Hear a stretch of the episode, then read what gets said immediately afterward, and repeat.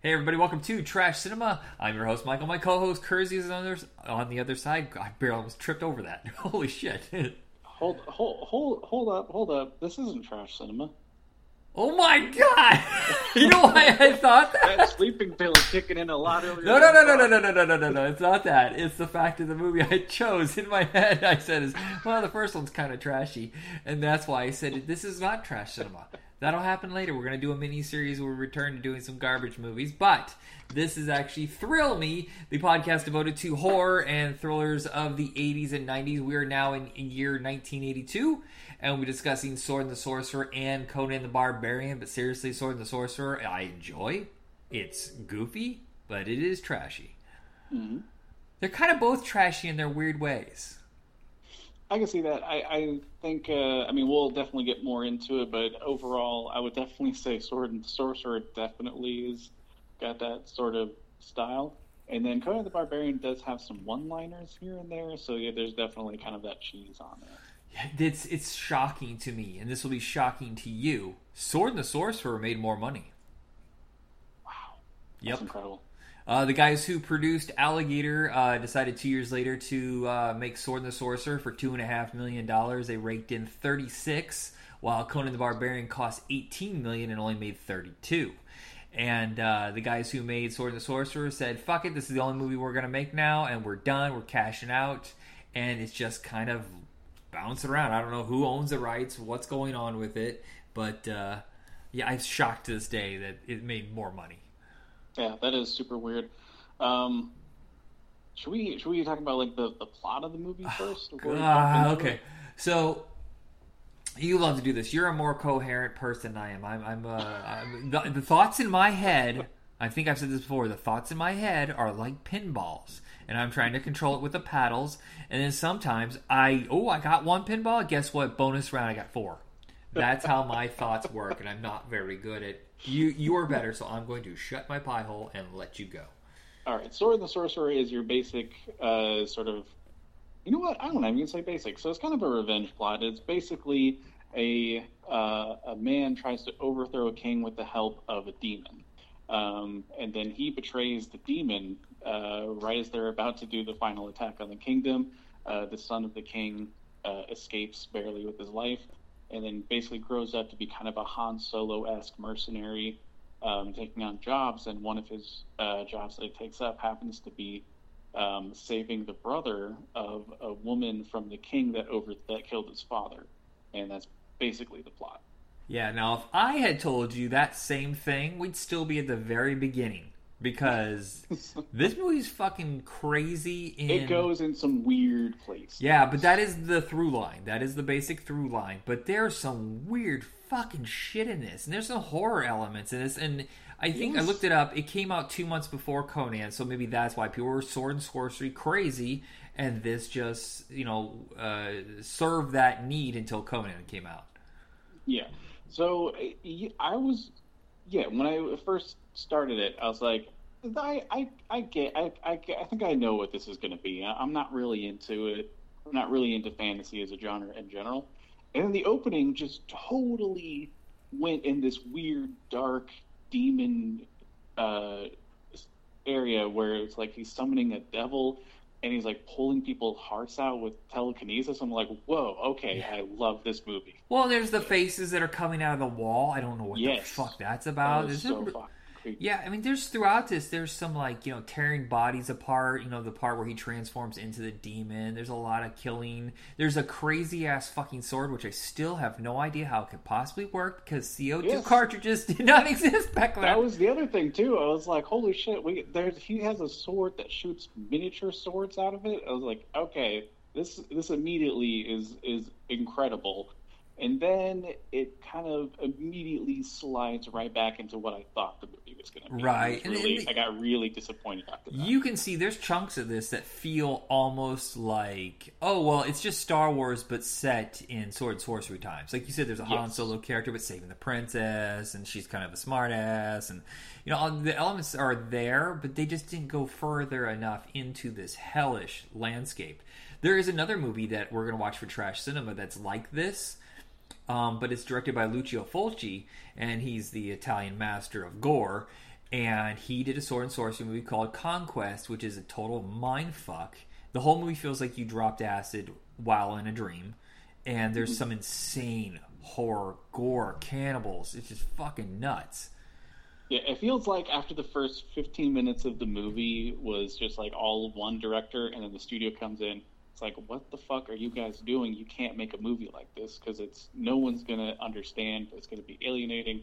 We got to go Han Solo, and then Yeah. the rest of the movie just kind of feels like, uh, like like a total box standard issue adventure movie. Right. I want the first 15, the last 15. That's just an episode of some anthology set in sword sorcery world.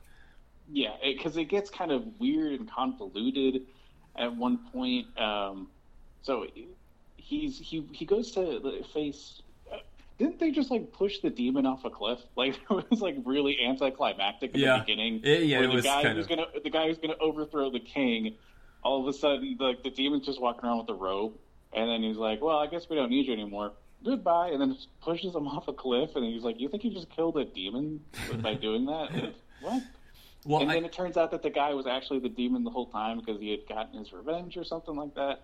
And then the main character, who's like arc is to kill the man who killed his father and assume his position as king, is, is instead fighting the demon, not the actual guy. So it was like, what the hell's going on? There's no arcs here. Right. Well, also he even says, "I have no quarrel with you. Get the fuck out of my way." I have uh, Richard Lynch plays the villain. He's like one of these arch nemesis guys who popped up all through the '80s. I mean, it's the eyebrows, dude. Well, the, the one big thing is that in the '70s, like the really early '70s, I believe he was doing a protest against Vietnam. I, I'm pretty sure this is I might have the story wrong, but he set himself on fire, then realized, oh fuck, and they put him out, and his skin was just completely like melted. And they, so he has a very particular look that makes him, I guess, hireable as a villain. Interesting. But um, yeah, the whole middle chunk I think is ridiculous. You're you're getting a lot of like uh, California actors uh, showing up to say like this British like convoluted Lord of the Rings talk, like uh, K- Killigan is over at Mastodon, whatever. And you're like, this is just fucking gibberish. Stop it. Just stop it. I'm not buying any of it. And uh, like I said, I really like the first 15 minutes. I love the last 15 minutes. The fact that he gets crucified and they're all just watching him as he's ripping it out, yeah, that's fine. But you don't get to have a crazy ass fight sequence where you're swinging around a sword like it's no pain in your hands whatsoever. You have spikes Right. through your fucking palms. Yeah, I mean, if you if you're into a like uh, a B movie Han Solo, I mean, then I guess this movie is for you. Um, it is kind of. I am a little disappointed that there's this great movie that sandwiches uh, a kind of mediocre one. Yeah, the the whoever designed the swords, they get a they deserve a special fucking reward because not only do you have the sword with the shooting uh, bits, uh, but also under that it has a sword in the handle, and then it has the bad guy has his cane with the two blades on it, and those can separate. I was like, whoever designed these had a lot of fun. Yeah, Um, but that's it on that one. Uh, now the gold star, the, the standard for decades till like Lord of the Rings came out was Conan the Barbarian, and the difference between the two movies is fucking Conan the Barbarian's gory and it's got crazy monsters, but it does not hold back from its R rating. yeah. I was actually surprised. I had not really wanted to watch it just because, again, not a fan of the genre, and I've seen some clips of it, and you know, our acting is is uh, pretty in, in its infancy uh, with this movie. But I was actually surprised by how good it is. Like, it, it really, do, it's not even so much a movie about a bloodthirsty barbarian just killing people. There actually is, it actually is sort of character driven. Yeah, it, the score is just incredible. You tell me the classical music and movie music are separate, fuck you, because you listen to the score on this and it's so big and sweeping. Uh, the special effects are great for 1982. I cannot believe how they were able to pull off some of the slices. I mean, there's a part where he goes and during the cannibal scene, the cannibal orgy scene, and he does a swing and the stomach just explodes. That had to be so hard to do back then. Yeah, to be fair, I did notice there was some moments where the choreography doesn't quite hold up where he's you know taking a swing and clearly not hitting somebody and they're doing a reaction. But it doesn't it doesn't matter. We can forgive those. I mean, he, it's a it's a huge Austrian dude swinging his, his six foot sword, so of Yeah. course there's going to be some mistakes in there. There's a lot of philosophical stuff going on, and this came out, um, you know, at the end of the whole cult craze, which I think we did Ticket to Heaven, I think, a couple years ago, where it was about, you know, the, these cults that brainwash you and turn you into, you know, something you're not, and that's a big center of this movie is the cult of the snake. it, not not only that, but also just like the uh, this the psychological sort of damage that comes with uh, being a slave. Because like Conan is beefy as fuck and is a trained killer, and yet does not want to be freed by his masters. Yeah, he and does him having to live on his own. He's scared and vulnerable, even though he's this huge dude. So there is this interesting. There's a really interesting character in there, and he's also really curious. Uh, he's uh, fairly smart as well. There, there's a lot going on for him than just being a guy that hacks people in half. Yeah, I, I like, and I read the books like crazy growing up. Uh, the, the the beginning when he goes to steal, well, not in the beginning, but it's like halfway through the movie where he goes into the tower to steal the jewel from the snake monster. Um, that's reminiscent of, uh, fuck, the elephant in the tower. I think is what it is. It's one of the very first Conan stories. Um, he's like 18 and he hooks up with a guy just like Subotai, his best friend, and they go in and there's a giant spider creature um, guarding uh, this jewel, and that's as close as it gets to the books. The, so this is just like almost a different timeline. If you're a huge fan of the books, you've somehow never seen this movie. Just understand they had to condense a lot of the story into a, a two-hour movie because this goes from when he's a slave until he's almost you know a full you know warrior, not king yet, but he, he's getting there. Yeah, I, I think they they balanced um, a lot of humor uh, with a lot of genuine moments, which I also was not expecting, uh, especially from just having watched Sword and Sorcerer, um, leaning a lot heavier on the fun action adventure style and very jovial. Where this one does have a lot of uh, kind of dark moments to it. Yeah, it well, it has a lot on its mind too, especially Conan. Uh, yes, uh, Arnold Schwarzenegger is at not at his like '90s peak where he finally like, oh, he's got the accent. You know, the, it, he can understand what he's saying, and he's truly emotive. Um, I think Schwarzenegger's underrated. I think he's like Van Damme. I think is crippled by his accent, but um, there's moments when Conan is just like. You know, talking to Crom, his god, and he's like, "Look, if you're not going to help, I don't need you. Go to hell, whatever." He ponders a lot. He's very pensive. Yeah, there's a moment when he, again, something I didn't expect to see in a movie about a barbarian is a conversation about religion Yeah. uh, with his friend, and just kind of being able to joke about the ver- the seriousness of the afterlife is something that was very interesting. And I love uh, the final sequence is truly one of the greatest action sequences ever, and a lot of it is because the director is John Milius, and John Milius is just one of these guys who directed maybe like a dozen movies, really burnt himself out in Hollywood because I guess he was very difficult to work with. Um, but he was big on strategy, military strategy, definitely, and he used a lot of that in designing the final sequence. Yeah, uh, I I love that. It, kind of reminded me of Thirteen Assassins, which is kind of a more recent uh, siege type movie uh, involving swords. Um, so uh, yeah, it, it was it was delightful. It was uh, weirdly profound in some places, and it was a really interesting character. And I, I was shocked when I watched it uh, that how good it was. Yeah. I mean, some parts obviously don't hold up o- over time, but it's it's a solid watch. The uh, the sequel in 1984, um, it has we a, don't have we don't have to talk about that. No, no, no. We'll t- uh, that one is they decide to make it PG, and they didn't Yeah. go with John Milius because he was too busy making Red Dawn, and it's like a kids movie with insane amount of blood for a PG movie, but it just doesn't work as well. Yeah, it. Uh, I have not seen it in full, but I've seen many clips, um, and it does not look. It looks more like Sword Sorcerer. Yeah, which it's- it's kind much- of would make sense because they got their they got their ass kicked by that movie, and they're like, all right, I guess we'll just lean in that direction. Yeah, it, it ditches all the philosophy. There's no pensiveness. The monster is low rent. Um, but yeah, so that's it for this episode. Actually, shorter than I expected, but Conan the Barbarian is an all-time classic. I'm glad you finally got to see it. Yeah, thanks for suggesting it. Otherwise, I probably wouldn't have watched it, but I'm glad I did. And uh, so we're going to be jumping into 1983, and we have a Stephen King double feature. And here's the, or unless you want to go for triple, do you want to go for triple, double down? We have Cujo, we have Dead Zone, and we have Christine. Uh, dude, triple down. I just watched Dead Zone last week, so I'm All right, so it's gonna be a, a first triple feature on Thrill Me, and we're gonna be doing a tr- uh, Stephen King. Boom. This will make up for how lame Children of the Corn is. Cough, cough. Don't get mad at me. I don't like Children of the Corn very much. dude. I I actually like Children of the Corn. Okay. Well, we're going to be discussing. We hit 1984, and we have Firestarter, also 1984. We're gonna, we're hitting a streak now where a lot of the independent companies are starting to back off horror because they didn't make their nut, and it's more about like Paramount, Universal, you know, Fox, and all of them. They're starting to come in and, and, and pick up good writers, good directors, and and names that you know. All right, well, I'm I'm excited. All right, check us out on Facebook under uh, Hit Rewind Podcast, and that is it. See you.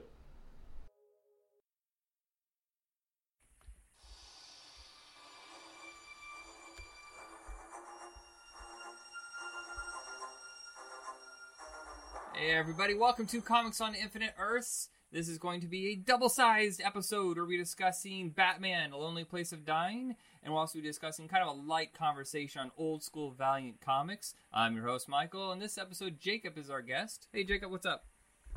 What up, gangsters? I'm ready to discuss some nerd nerdish stuff. Oh my god. you might know uh, Jacob because we do the other podcast back in Tunes together, and he, he you've done a couple episodes of this, but for the most part, it's been kind of a rotating cast. I don't know. We, we may be doing like supersized episodes during the summer, like a, a, a roundup of like what's going on in the comic world. I went and saw Guardians of the Galaxy. Uh, you have not seen it yet, and I will say No. this: uh, I still like the first one better. There's certain aspects of the sequel that work so well. Oddly enough, the humor doesn't work. I think a lot of the jokes hit a wall, and they're just like, oh boy. But there's a lot more heart. It's way more complex. And the colors, my God, the colors. It that kind of brings you back to like like those old '80s uh, sci-fi retro movies. Yeah, it kind of felt. Uh, you see a lot of influence. I swear, there's one sequence strictly taken from like Superman four. Uh, it feels like Cannon Pictures, Flash Gordon, that kind of like bright uh, detail. Um, it feels a little bit like uh, Masters of the Universe, you know, that kind of look. And um, there's even like almost an homage to the Last Starfighter in there. Well, I mean, knowing James Gunn and like you know what he grew up on, I'm pretty sure that's what influenced his uh, you know, look and feel of this film. Yeah, But It's- I've yet to see it. But I did look up some uh, a couple uh, Easter egg spoilers. I will say this. Um, should I, I mean, uh, as far as like one of the post credit scenes, I do realize that they're going to introduce Adam Warlock. That's yeah. It took me a second. I was Adam. That's not who I expected. I expected him to like you know Quasar or uh, um, Captain Marvel. Not the uh, girl Captain Marvel, but you know the old school Captain Marvel. Because you know I think they're supposed to be the Kree. If I caught that correctly, they don't look like the Kree in the comics, but you know whatever. Take some liberties with the movie. Oh no, not at all. yeah. Although they have to, I mean, if they introduced the Kree, they didn't have to introduce the Skrulls, and then yeah, if they they introduced the Skrulls, they had to bring in Fantastic Four. but they could do Fantastic Four once the Fox is uh, uh, just in case Fox doesn't renew the license for Fantastic Four, which they can't because it didn't make them any money. So yeah, no, Fox, you done fucked up. You gotta let that shit go. Yeah, I don't think they're gonna do an X Men versus Fantastic Four like they had hinted at. I just don't see the room for that. It would be kind of cool though. If I thing, know. the thing in Wolverine went up. Well, I guess the Wolverine can't now. The thing in Deadpool. Oh yeah. Oh god, Deadpool would have too much fun. Way too much fun. Uh, so beforehand, I saw trailers for the new Star Wars and also for Spider-Man: Homecoming, and I was not sold on the movie at all because you know I actually quite enjoyed Andrew Garfield's performance, and I'm still pissed that they didn't finish the trilogy. But I'm kind of sold on uh, the new kid. What's his name? Tom Holland. Uh, yeah, Tom Holland. Yes, no, he definitely brings out the young, um, kind of nerdy aspect of Peter Parker, but not too '60s nerdy like Tobey Maguire was. Not your stereotypical dumb, goofy nerd. But I am sold on the fact that it is going to be incorporated into the Marvel Cinematic Universe, and that Spider-Man will have a large role, and hopefully, eventually, set up more uh, Spider-Man adventures, including hope someday Carnage. Maybe I, I know there's a lot of bad taste in the mouth over Venom, so I'm not sure they'll do Carnage for a while. I still want Kraven. I thought Kraven would be a great um, villain, but mix him in with someone else, like another beast-like creature, maybe a rhino, or a kind of obscure one. There's one called Carrion, whose touch was literally death. It was like instant cancer. You Yeah, rocked. I remember him. Yeah. yeah, he was a villain from uh, Maximum Carnage as well. They're, and uh, Morbius. I wanted to set up Morbius. I want to see uh, Midnight Suns. oh yeah, You got Ghost Rider and you got Ghost Rider and Agents of Shield. I can't You believe got- that Marvel hasn't tapped into the dark horror side yet. They got they got the Tomb of Dracula, Werewolf by Night, Moon Knight, uh, like you said, Morbius, Ghost Rider. Well, they did Ghost Rider. Okay, so technically they did touch a little bit. Blade was awesome, or at least the first two movies. yeah, it's, Wesley but it seems like this new Marvel universe is ditching the dark side.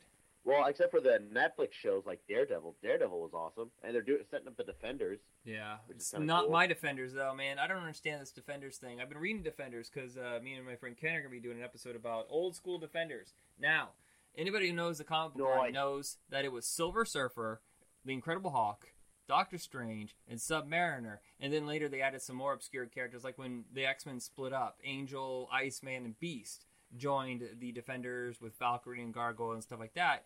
That's the Defenders I know. This new Defenders they're trying to push on us, that's not Defenders. That's Marvel Knights. That's Heroes for Hire.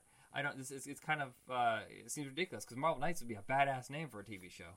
Oh hell yeah, but they might as well. Shit, like those are all the street heroes. Yeah, I don't Oh, get it. I What mean, they it's thinking? cool. To, I don't know, but it is cool to know that Punisher is getting his own uh, spin-off too after the success of season two of Daredevil. Okay, so back to the Spider-Man Homecoming trailer. Now you watched it, correct? Yes, I did. Uh, we're seeing Vulture, and there's definitely a hint that sh- that guy is definitely Shocker. Yeah, that's all I was gonna Sure, say. Uh, I wonder if he's going to build a team of like techno-oriented villains. So um, there's the what's that?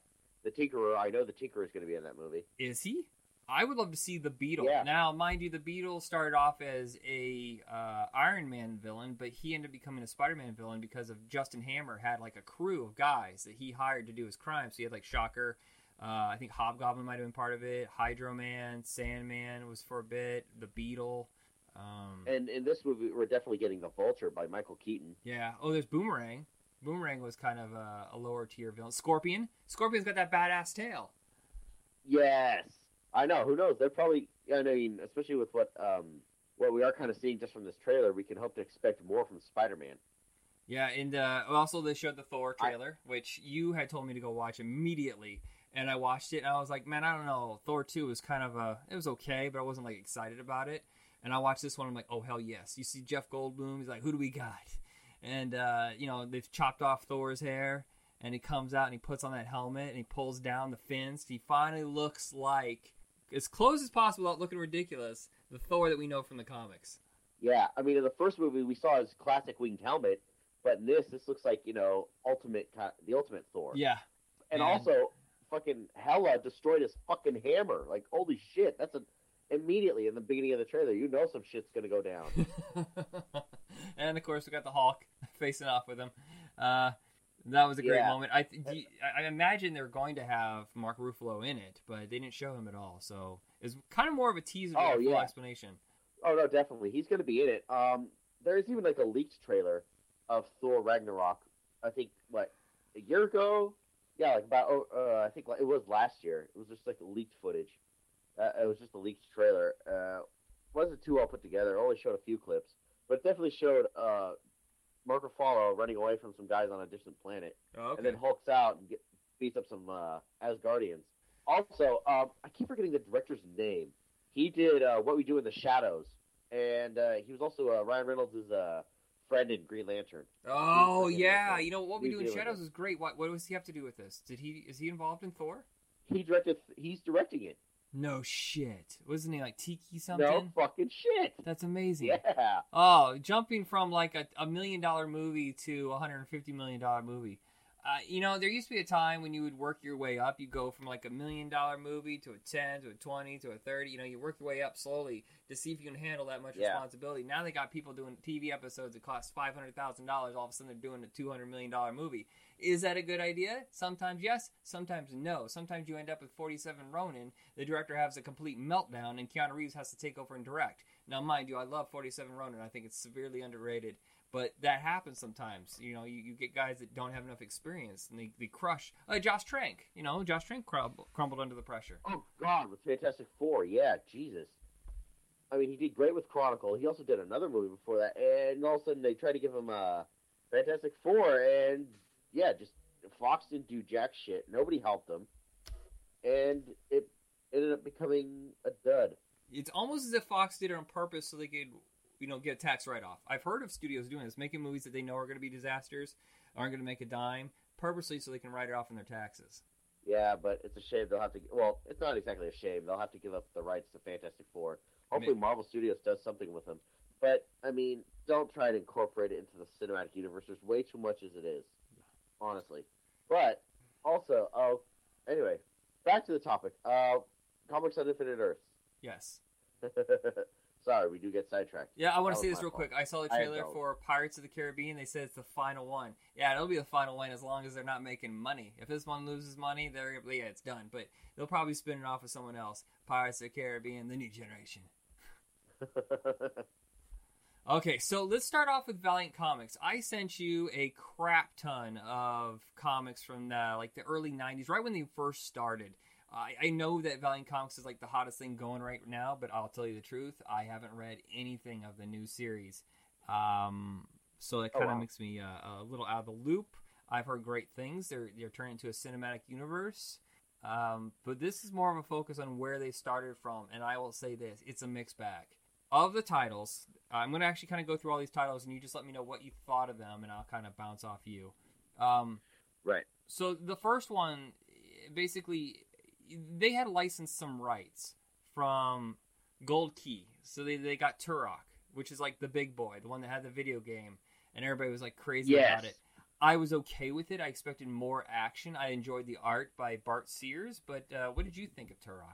Again, for me, uh, when I was reading it, it was definitely a almost an instant favorite because I grew up knowing it was just a N64 video game, and it was just you know so fun to play.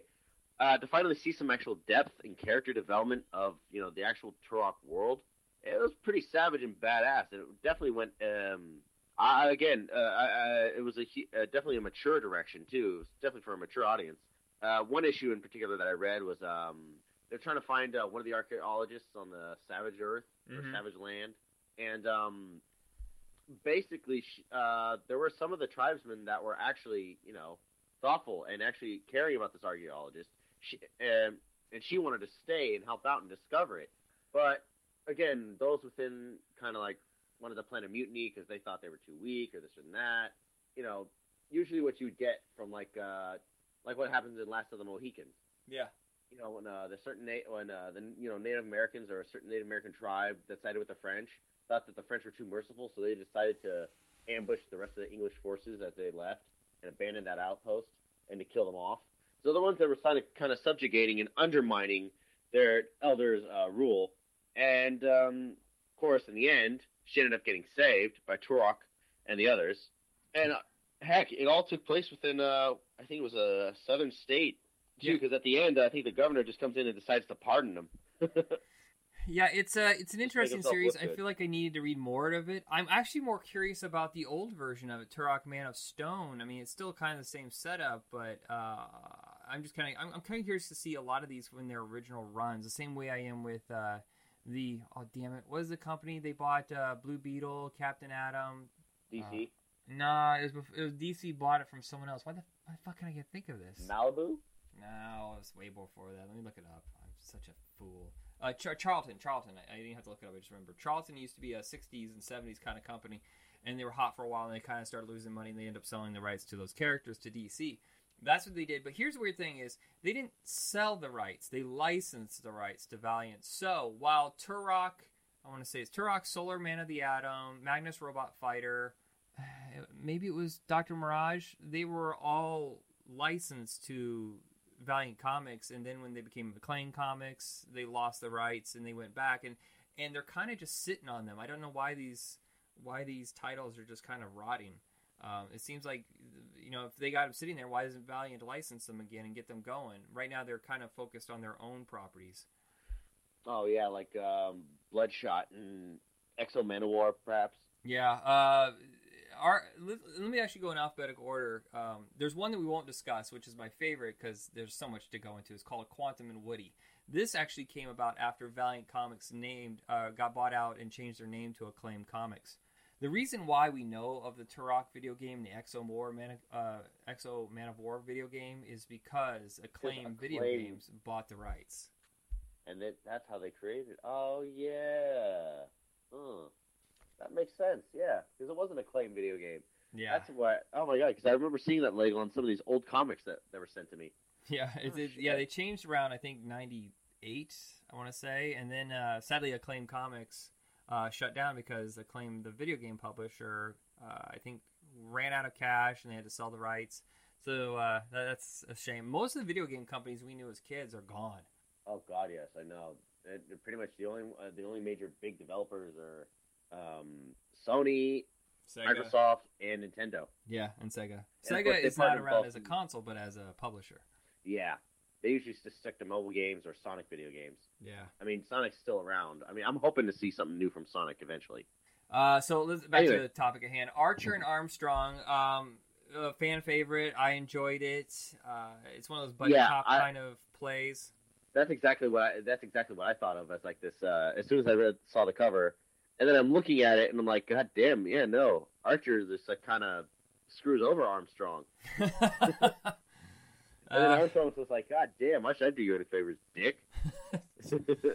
uh, we got Armorines, which I did not care for. Uh, the, the armor's cool, but the only problem is, is when everybody's wearing the same kind of armor, they all look alike. It's it's kind of I get kind of bored when you see that kind of thing, like with uh, Legion of Superheroes or Green Lantern Corps. When everybody looks the exact same, it kind of seems monotonous.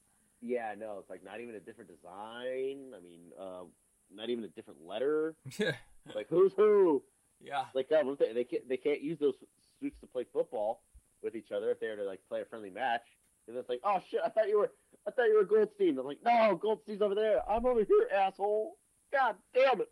Why would you do that? Uh, we Well, got I mean, Bloodshot. Didn't have that. yeah, Bloodshot's I the big boy. That's one of the best. Oh yeah, oh Bloodshot. Oh god, yes. That's definitely like one of its biggest, strongest points. Heck, it was. I, I was so glad to pick it up uh, on uh, Free Comic Book Day last year. Sad I didn't go this year, but it definitely does have a lot of depth and such badass action. I mean, he's. Oh god, I can't even think of the right words to describe him. Damn, like that's how awesome he is. uh, it has it listed here, but I don't think we read this one. Destroyer. What the hell's Destroyer? I don't recall reading that one. Destroyer. Yeah. No, but I did read Shadow Man. Yeah, we'll get to that. That's the best one I think of the whole. Oh, besides, you know, because they haven't introduced Quantum Woody yet. Okay, so we got Eternal Warrior. I thought was uh, it was okay. I wasn't truly excited by it. Um, it was kind of an average title. Mm, I don't think I got around to reading that one, Yeah, but I did read Ninja Ninjak or Ninja K. yeah. however you wanna Ninjak. Um, Geomancer Ninjak, is a fucking snooze. It's one of these like magic, artsy fartsy kind of. I don't know. It, I, I was I was bored out of my mind. I don't even think I even sent you any of those. I sent those to someone else who was more interested. Mm. No, but I was kind of interested in Doctor Mirage. Doctor Mirage is awesome. Uh, Hardcore is another one of those, just like Armorines, where I felt that everybody was too similar and none of the characters was likable in any way. yeah, I don't know. Hardcore didn't really interest me too much, but I will give it a I will give it a good read through just because. Yeah. Uh, the fan favorite. Ex- Exo, what? Oh. I'm going in. I was going to say, uh. Ex- I'm sorry. Uh, next one is Harbinger, which is a fan favorite, which I thought was another snooze. Um, it's well written. I just didn't care. Eh, I don't know. Never really got around to that either. Yeah. Again, so far the ones I've read were Shadow Man, Armorines, uh, Archer and Armstrong, Doctor Mirage, Ninjak, X-O Manowar, and Bloodshot. Uh, we have Magnus Robot Fighter. I didn't send you any Magnus Robot Fighter. I'm not sure. Okay. Very large pile. Uh, Magnus is another gold key license. He's just this dude in a weird moo skirt thing where he beats the shit. He's got like metal. I mean, his hands aren't metal, but they're like as strong as metal, and he can like chop sake through robots. It's kind of stupid. But I remember there was a big deal in 1992 where they licensed the rights to uh, the Predator, Dark Horse, and uh, Valiant got together. So it was Predator versus Magnus Robot Fighter, and uh, if you bought 50 copies, you got a silver embossed cover, and for some reason, uh, I had a family member who bought 50 of those, thinking he could sell all 50 of those just to get the, the silver. it's ridiculous. I'm pretty sure he's still sitting on most of those copies. Oh my god, yeah, all that just for that awesome silver. That's what they make you do, though. Sometimes they make you buy a ton of copies just to get a variant. I know, gosh, you see it in the times like when you go to games, like you trade in so many games that you of your old games for store credit just to go towards your new one.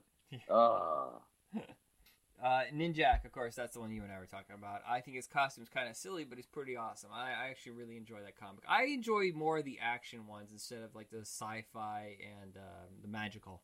yeah, no, Ninjak uh, definitely reminded me of like um, again, um, Storm Shadow, Oh, like shoot. Storm Shadow and Snake Eyes put together. Storm Shadow. Well, yeah, Storm Shadow. It, it reminded me of Storm Shadow and James Bond put together, Yeah, pretty much. that was a pretty darn. I know it was very fun. He definitely had that suave. He was kind of a ladies' man, but then again, when it came to being a ninja, oh no, y'all shut the fuck up. That's all you got to do. he puts on that suit and busts out that sword. Y'all gonna fucking die, all of you. Uh, Rai and the, the Future Force. That one's okay. I didn't have any problems with it. Um, I there has to be some sort of connection between Rai and Bloodshot. They both have kind of the same logo. Mm. What was the other one's name? Deathmate, I think. Well, that was the miniseries that you were reading. Um, God, I know what you're talking about, though. Um, we had the superhero Yeah. team, Secret Weapons, where a lot of them were put together. Uh, what is the one, the Deathmate? Is that the miniseries that you got really excited about? Yeah, it's like all those Valiant characters were like, and uh, it's basically are uh, kind of like the setup of uh, DC's Injustice, uh, where all these um, Valiant heroes are like pretty much the tyrannical overlords due to this one fucking bad guy, and it involves like you know the Wildcats, it involves you know Deadshot, it involves um, yeah hardcore invol- uh, X-O Manowar, everybody, and Turok, and yeah everything just goes to shit. At least for like a huge majority of the heroes, it's pretty fucking nuts. I, you, I need that was you, actually one of the yeah, you need to find the other pieces of that miniseries, or I need to get them for you because you only got part of it. yeah I know, and I'm already in love with it. Fuck. uh, Shadow Man is the one that you and I both agreed was amazing. Um, I, I like the kind of. I don't think this is explored very much. It's kind of like the New Orleans voodoo supernatural world. It's rarely ever touched, and I feel like there's a lot to tap there. And the comic really digs in. It's never boring. It's really exciting. Oh god, yes it is. Um, this one in particular where he's uh he's talking to an old friend of his who's like an actor, and all these women are being killed off one by one until the actor's wife ends up dying too. But as you guys can kind of see she is kind of a bit of a flirt and tries to sleep with Shadow Man, but he'll have none of it. And then in the in the end, uh, his best friend, who's like a Shakespearean actor, was the one behind it all. do, doing all that just to get revenge on his wife for adultery. Like, fuck, dude. You couldn't just talk it out? Seriously? Like, I mean, well, I mean, yeah, you you you probably leave her and like throw her out because you know she cheated on you. But maybe down the road reconcile and whatnot if it ever came to that. But you didn't have to go all Shakespearean and fucking kill somebody. What the fuck, man? um, we we actually skipped over Second Life of Doctor Mirage. I enjoyed it, but I think you liked it way more than I did. Oh yeah, no, Doctor Mirage in particular. Um, yeah, I I thought it was um it was pretty cool how it was. Uh, he is definitely one of the supernatural heroes, but uh, this one villain that pretty much duplicates and replicates him. Uh, it was one based off of uh, who's like science based, which is why he couldn't you know figure him out and stop him. So he just kind of had to like you know mind fuck him and overload him, and all the all the meanwhile trying to avoid his mother so his mother doesn't find out that he's dead. uh, Yeah, I, I, still found it very entertaining. Yeah, it's uh, it, it manages to say, take like I always have a hard time attaching myself to things that I can't relate to, uh, like the God stuff. You know, I can't uh, get into Wonder Woman that well, or Superman, Aquaman. You know, those kind of guys, the kings, queens of you know that that epic universe. It's hard for me to connect to it. Whereas the, The street characters, it's really easy. The Doctor Mirage found a way to take something that seemed beyond my understanding and making it understand, uh, like uh, leveling it down a little bit, not dumbing it down, but leveling it Yeah. down, like the way uh, Christopher Nolan did with Inception. He took something that was insanely complicated, but presented in a way that was easy to digest. Yeah, it was very grounded. That's what that's what I liked about it. That's what that's what uh, Dr. Mirage was definitely doing. I like writers and you know storytellers who can actually do that with, with uh, something so ridiculously insane, or just like with The Fly. Uh, by um, Cronenberg. David Cronenberg. Yeah, with Jeff Goldblum and Geena Davis. Like taking something as simple as uh, gene splicing and you know simplifying it and be- making a tragic love story and and uh, you know kind of making you feel sad but at the same time disgusted because you know how it was presented. Uh, we also have Time Walker. I don't recall reading that at all. Solar, Man of the Atom, another Gold Key license. This one's okay. It's it taps into that like the Marvel universe when they would go into space, so it, it feels a little like oh, okay. like a like um, a Silver Surfer kind of cosmic, you know, Nova, mixed with a little bit what feels like um, Doctor Strange because it, it kind of tapped into something beyond normal reality, which I guess all comic books kind of do. But this one uh, was another one that I got it, but I didn't get it. Like I couldn't get into it too much. Like kind of skimmed it. Oh yeah, when you go on beyond the realm of you know man's reach, you have to really take it some really far. Plus, you know, a lot like just like with the Lost before the series finale, people were always like wanting more and more from the show because questions were not answered. Or like in Star Trek when they want to go beyond the final frontier. I didn't know this. I'm looking at this right now. Before I get to the last of the Valiant comics, I didn't know that Valiant two years ago decided to do audio dramas based on their comic books, and they've done them of Archer and Armstrong. I wonder what else they've done. It just came out last year, and they're also getting ready for their you know the TV and movie a- adaptations. I think um, Shadow Man and Bloodshot are like the first two that they're going to do, and uh, Archer and Armstrong I think is ready to go. They'll probably get Okay, Bruce yeah. Willis, and he'll do a terrible job. Well, maybe if he was a Savage Dragon. Uh, it's time for him to move on from that. There was a time when they talked about Bruce Willis being Savage Dragon, but if it's going to be anybody, it's probably Dwayne Johnson. But even then, I, I think they're just going to do like CG on someone, you know. Um, Yeah.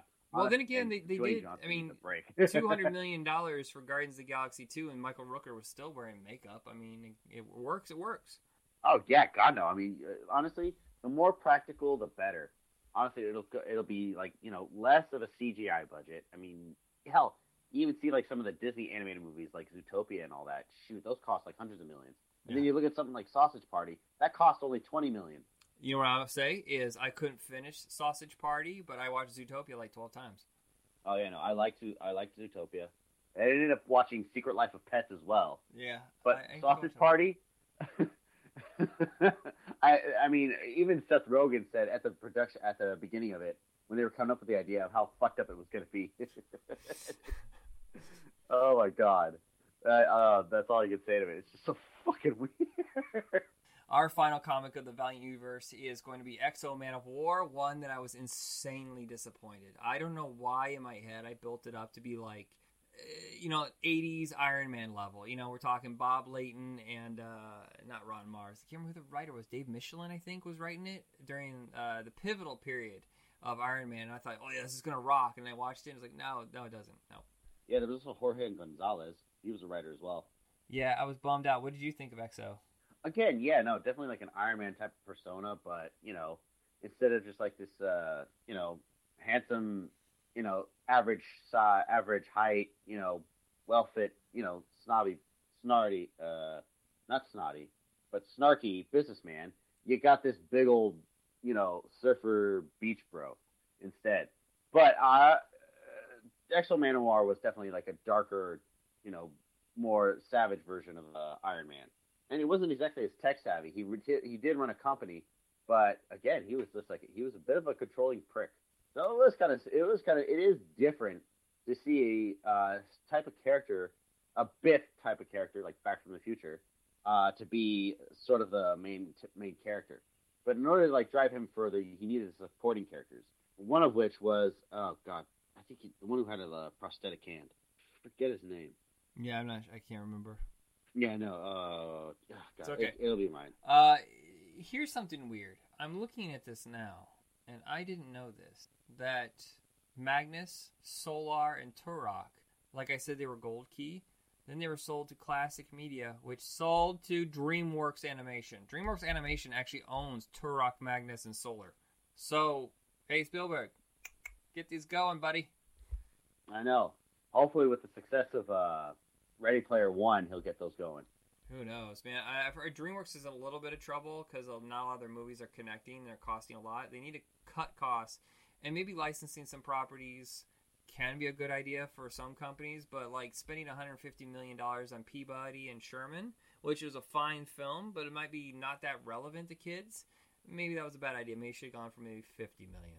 Yeah, no, it was definitely a great. It was definitely a wonderful. It, it got great reviews for sure. I liked it. I really liked it actually. It did okay, but considering the cost, I think it was like 120, and when it only made I think like 90 in America and and you know about that overseas, that eats into a lot of production costs on your next movies. That's why when you see the next How You Train Your Dragon, it's going to be a lot lower budget. It's not going to be 130, 140. It's probably going to be about 70. Oh wow. Yeah, they're in trouble. They they fired a lot of their staff, and now they're going much lower scale, trying to keep their head afloat. Any day now, they're probably going to greenlight Shrek the next or Shrek the fifth or something like that, just because they're desperate for a hit, but not realizing that kids Yeah, are I probably moved from Shrek. Yeah, you're kind of right there. I mean, honestly, the problem with Hollywood, they focus too much on franchises than they would actual original stories. It, that's what. That's exactly how it seems right now.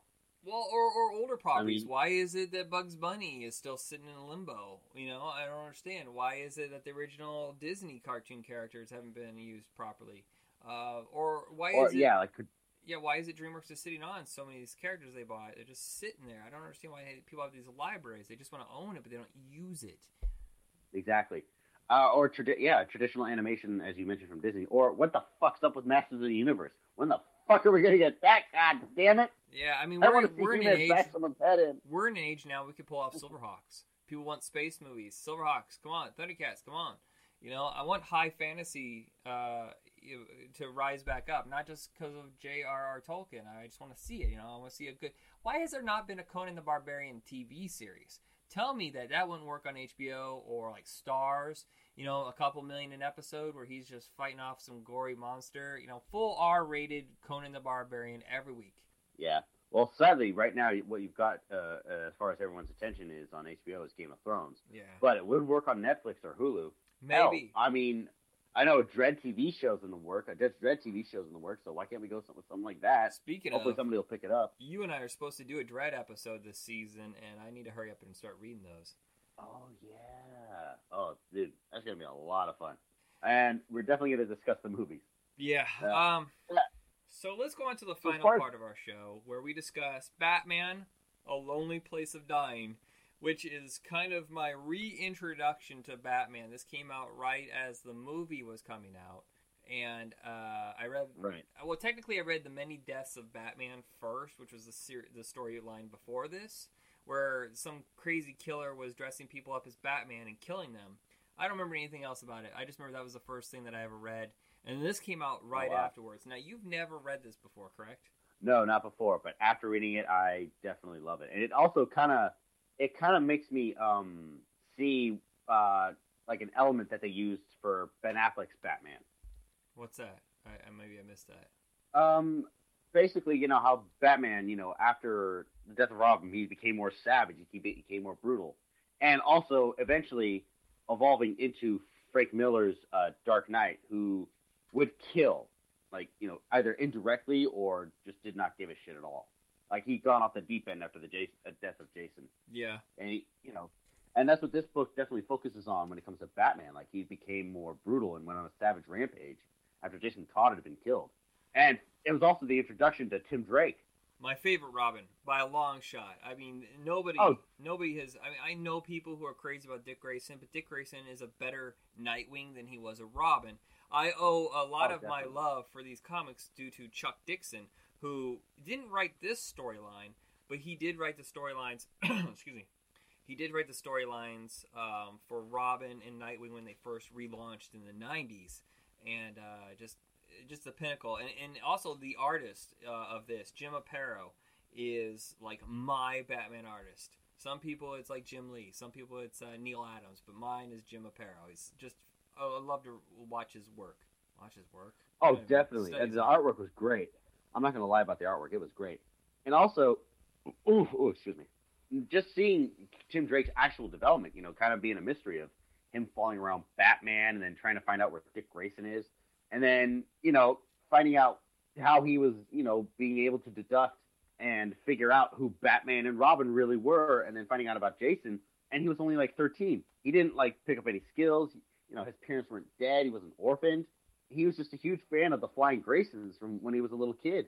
and then from then on, he just kind of figured it all out. He's a smart. He was smart, Yeah, and then you finally see him like, you know, can he? he it also he also really showed the importance of Robin to bat to Batman because Batman ever since he brought in Robin, he was more grounded. You know, he wasn't as vicious or savage. yeah, this uh, after what this does though is show you that before the big epic miniseries that kept going on and on and on after um, night Knightfall? Is that the one where they broke batman's back? Knightfall? I think it is. Yes, um, after that, it became like these huge miniseries, and and Batman stopped doing the detective work. He's, I mean, he's known for being the greatest detective in the DC universe, mind you. Elongated Man, uh, Ralph Dibny is great too, um, but Batman was always known as And like question. the main detective. I mean, for Pete's sake, his comic book is called Detective Comics. But for some reason in the 90s, they ditched the detective stuff, and all it was was just getting angrier and angrier and pummeling the shit out of people. If you read him in the 80s, he was smart, he was crafty, he only was violent if he needed to. And in fact, sometimes he was funny. Um, in the Justice League comics with Blue Beetle and Booster Gold and um, uh, oh, the shit, uh, Guy Gardner, um, he was funny. And I kind of miss that now because it's so morose. yeah, yeah. Um, I do see a bit of that funniness, uh, that humor coming back in the Justice League movie, for sure. I think they're gonna. I think that's a. Um, eh, I think that was John, Geoff Johns Johns' idea. Yeah, it had to For be Justice League, 'cause, because you know- what's his face has no sense of humor. What's what's the guy? Uh, um, Zack Snyder. Zack Snyder. Yeah. Zack Snyder, I mean, he definitely had too much creativity. He definitely went with more of a Dark Knight uh, Returns approach, Yeah. along with uh, some of the elements from uh, Lonely. Darn it, what's it called again? Lonely Place lo- of Dying. Lonely Place of Dying. I remember Lonely and Dying, is very sad. but yeah, uh, along with some of the elements of uh, Batman's development in uh, Batman vs Superman. But again, yeah, no, the humor really wasn't there that much, um, except for some of the parts where you know Batman crash lands and all of a sudden Doomsday is right in front of him, and then he just goes, "Oh shit." Uh, there's an But element. judging from the trailer, I almost wonder. You you know the Daredevil movie with Ben Affleck that everybody hates, which I actually think Ben Affleck did an excellent job in. I think it's Colin Farrell and the director's problem. They screwed it up by making it too campy. oh god, yes, But- especially Colin Farrell. Jesus Christ. Yeah, There's a, a bit in this, and I've noticed it in Batman comics before, and I love the fact that they show the aftermath of Batman going into battle. I mean, he's done. He is beat to crap. He is sick. He is unbelievably in pain. You see a little bit of that in the Daredevil movie when he's like taking a shower and his whole body is just layered with cuts. People who don't have super skin um, are going to get scars and wounds, and they hardly ever pay attention to that in the filmed versions of these heroes. Oh yeah, but not in. Uh, well, I will say that they definitely went with that detail in uh, Batman vs Superman because when you see him like working out, doing all that, getting you know endurance training, you see all the scars of what he's been through. Yeah. Um, But anyway, I have. yeah, no, and I uh, have the version of this when it originally came out. I kid you not, the trade paperback of the storyline. I think there's six comics total. It, co- it costs four dollars. Four dollars. Now a trade paperback is going to cost you minimum nineteen dollars. wow, prices have jumped so high. Ah, and the smell of old comics. Actually, this one smells a little bit like gasoline. I should probably stop sniffing. I'm going to get high. oh my god, no, Hi, you just, you just can't help it. Oh, that vintage paper. You just want to lick it, rub it all over you. Yes, yes. I want it inside me. Ew. Now these pages Okay, smell like poop. okay, okay, sorry. hey, so have you ever read Anyway. any of the Teen Titans before? Um, I did read a couple of them. There was one series I was reading when um, uh, the original Titans were reuniting. You know, like Speedy, uh, Wally West, uh, Nightwing, and uh, oh god, another one. But by Diana didn't show up in the first issue because you know she was grieving for the loss of her husband and kid, Yeah. This is and you when know Dick was just like really torn up about it. this is when the Teen Titans were huge. I mean, they were fucking huge. They were as big as the X Men. They were at a time DC's number one selling comic, and it's hard for people to grasp now that they were that popular. But something that Marv Wolfman, who co-wrote this with George Perez, something they latched onto. They they took the core of the Teen Titans. Um, updated them a little bit, but added some new heroes. Like, look, Cyborg is now going to be in the Justice League movie. Cyborg. I I, mean, know. Uh, actually, upgraded. from the beginning, though, I remember back in the '80s they introduced him into the Justice League Superpowers cartoon, so he had to have been a big deal. Um, everybody else not so much, but I think people, you know, some people are fans of Starfire. There's they're they're fans of Beast Boy, aka Changeling. Um, but I think you know Speedy has changed. Speedy is now Arsenal. Uh, Wally West became the Flash. Um, Nightwing's costume Yeah, changed actually because he originally was Robin um, in the early issues of New Teen Titans. Then he became Nightwing with this disco look with this huge collar. I'll never ever understand the Never huge collar. forgive. I will not forget that character design. What the fuck was with that shit? I mean, I guess he's going for like a birdie, like peacock kind of motif. I but don't what know. the fuck, man? How can you see though? that would get in your way, I would think. And, and frankly, you're trying to be like, I guess he wants to be seen at night because clearly he's a disco ball. He's shining bright. Oh, I know. It's just that's just again all the more all the more reason for a peacock motif. Yeah. I enjoyed the Yeah. storyline with Dick going back to the circus. I mean, that was crucial to his origin, but also Tim's origin. yeah, because when he was a little kid, when he witnessed what happened to Dick the Flying Graysons, you know, and he also was like kind of terrified of Batman at the same time. That was his first time seeing seeing him. Yeah, and this kind of Oh, introduces his detective skills. I mean, the kid knows his stuff. What is he, 13 when this first started? Yeah, he's 13 years old, and he like deducted immediately that you know, you know the you know Bruce Wayne taking on his ward, you know Batman comforting uh, Dick Grayson at the death of his parents, and then you know six months later there's Robin, and so he put two and two together easily. Yeah, I never liked Jason Todd. I thought he was a douchebag, a whiner, and uh, frankly, you know, killing him off. I, I it was someday we're going to discuss that storyline, but I just can't believe that DC was just like, well, kids kind of hate this character. Should we kill him or not? Let's vote. Call this number if you want him to live. And call this number if you want him to die. I was like, holy shit. I know, and then they they killed him. Holy shit, and that really did shake Batman up for the longest time. Well, not And really, because this convinced was issue, I think, like 341, and Robin was killed like in four, uh, I want to say 426 or 428. You're talking two years in comics time, but frankly, in comic book time, that's like four months. True. Yeah, you're right about that. It'd only been like months, but still, Batman hadn't grieved properly. Yeah. Yet now they eventually later, you know, everybody starts to like Jason Todd because he becomes Red Hood. Yeah, you know, I'm not so sure about bringing him back. I guess nobody really is dead in DC Comics or Marvel. Um, but I kind of thought that he would be one of the characters Wayne. they left for dead because it didn't really make sense how he was alive, and you're just like, oh, well, all right. Well, he's here. Let's just deal with this. Pretty much. Uh, however, I mean, uh, most people like uh, everyone I've talked to is like a DC fan, just like loves Red Hood. Well, I just picked up Arsenal and Red Hood. I guess they're on a team together, and uh, I'm Oh, kind of cool. curious as how they play off each other. Oh yeah, I know. I mean, well, as far as it goes to like when interacting with Batman, Red Hood, no, Batman has problems with Red Hood because Red Hood's willing to kill. Yeah, You know? yeah, that's the one major difference between the two. You know, there was a time when there was a superhero called Azrael who became Batman for a while. He took on a suit, and yeah, so jealous. That was in the Knightfall series. yeah, and Azrael was always a weird character who got killed off too. Have they brought him back? Do you know?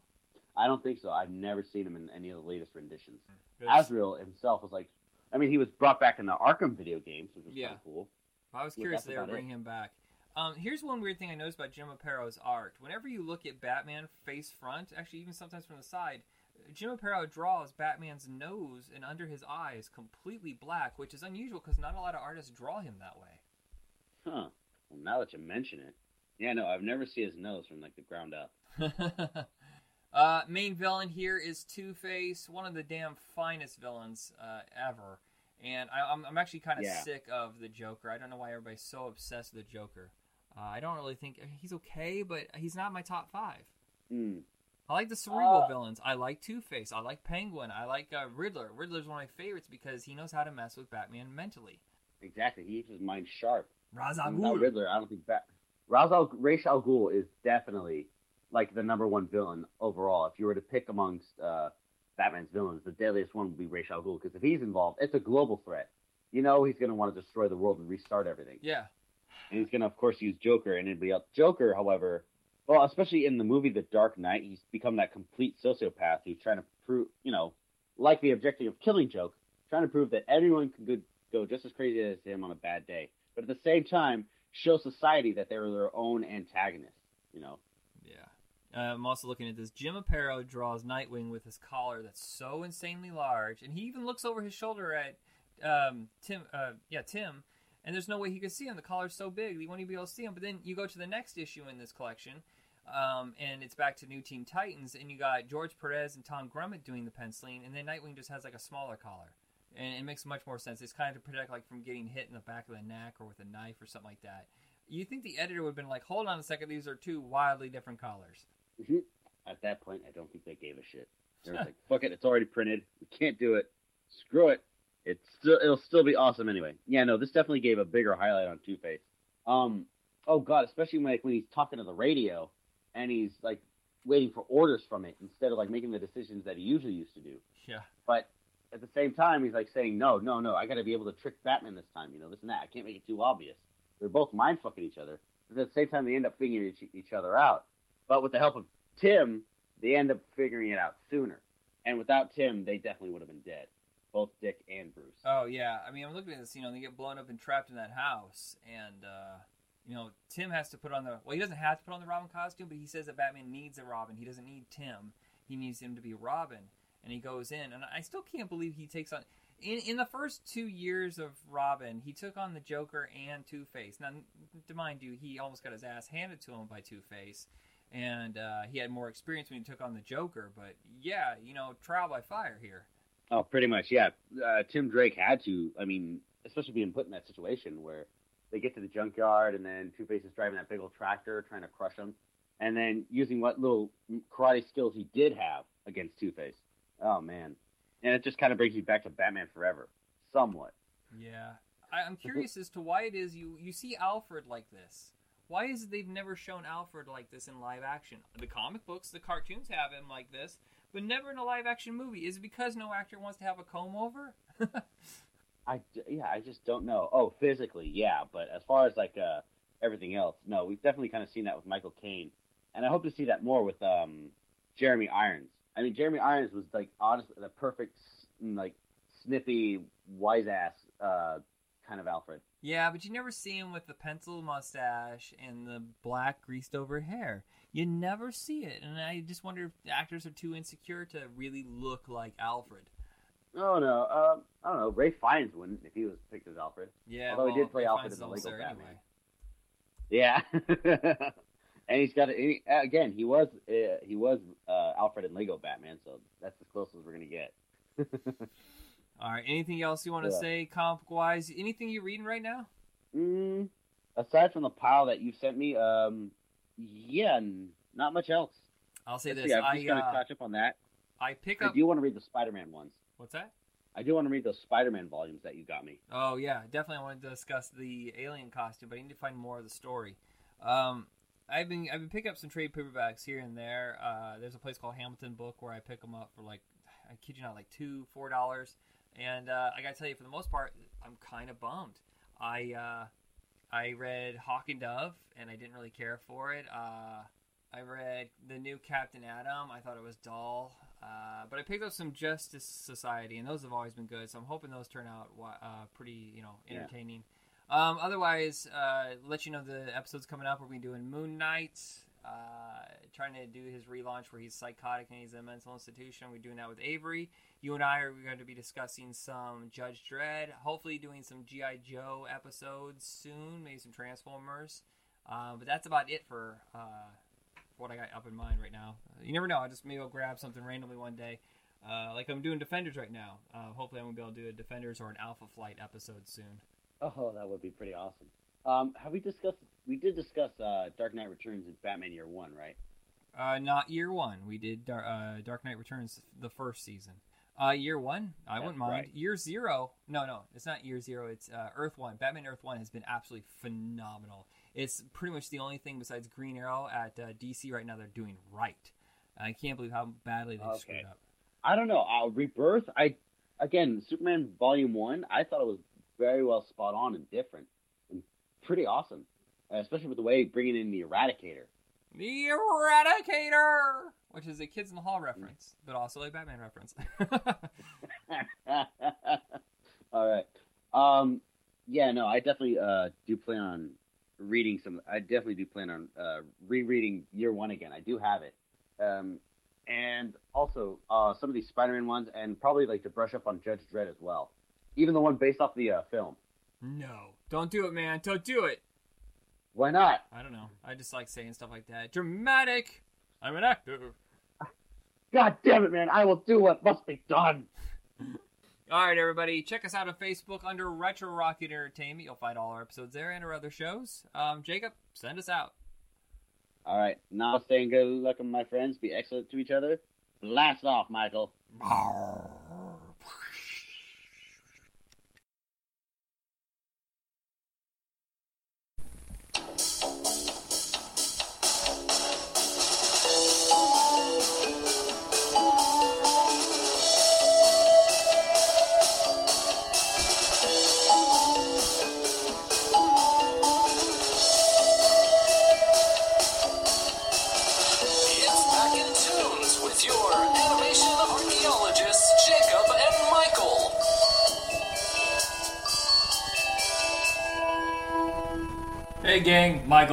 Jacob is out. Uh, there is a massive fire in Napa, and everything's cut off. His world is fire, and it's not even a joke. It's it's insane. So, no show this week with him. Probably not next week either. So, I thought it was a perfect time to bring back the Saturday morning, the perfect Saturday morning. Did you hear that little hand fart there? I accidentally hand farted.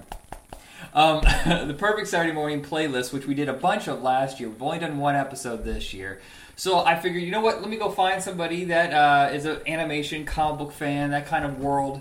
They can usually come up with their best of list. And um, if you listen to Trash Cinema, Cameron Cooper uh, was a guest earlier this summer with the Teenage Mutant Ninja Turtles movies. Gag. Um, I'm still not happy with you about that, Cameron. Yeah! Seriously. Um, so basically, what we're going to do is give a rundown of your perfect Saturday morning playlist. Uh, it can be in a one to ten, however format you want. Some people do it like they actually scheduled the programs if they ran their own network. So some people start off at six. Those kids are crazy. It's Saturday. Sleep in. I start. I start at seven. All right. Oh, still an early riser. Now let, let me ask you this before we get into the playlist. Were you a cereal like were you a sweets person or were you a savory person like with the bacon and, and eggs? No, I was a cereal guy. I was a cereal guy. I didn't get into the savory stuff until I became an adult. Did you ever know a kid? He was like eight, and he'd be like, "Yeah, I had coffee with eggs and bacon this morning." What are you, Damien? There's something wrong with you, man. It's like what? What demonistic kid come up with try to eat, try to drink coffee on Saturday morning? That's you ain't got nothing to do. Unless it's one of those like I got six to twelve to fill, I gotta stay awake. I'm gonna do this, and like, all right, go ahead and have your coffee. I'm okay if you, you know, you're only four foot eleven by the time you hit your teenage years. I'm good with that. hey, I was four foot eleven in my teenage years. Oh shit! I think actually most of us were. Now that I think about it, freshman year of high school, I was five foot and about ninety pounds, and then I shot up the next year. So that joke doesn't work. I did poor research. I mean, I was I didn't grow until until around tenth grade, and that was like two inches. Uh, you are a stand-up comedian, and uh, this will be airing at the end of the week. So, do you have any shows coming up Do you want to promote? Uh, we're bringing back Wednesday nights here in Fort Wayne, Indiana, O'Reilly's Bar in uh, downtown Indiana. We're bringing back Wednesday nights. I don't know if that means anything to anybody, but that's the next show I got coming up. And uh, check me out at Morty's Comedy Joint uh, the next Wednesday, um, October. Uh, I forget what the day was. But like, check me at Morty's Comedy Joint next Wednesday.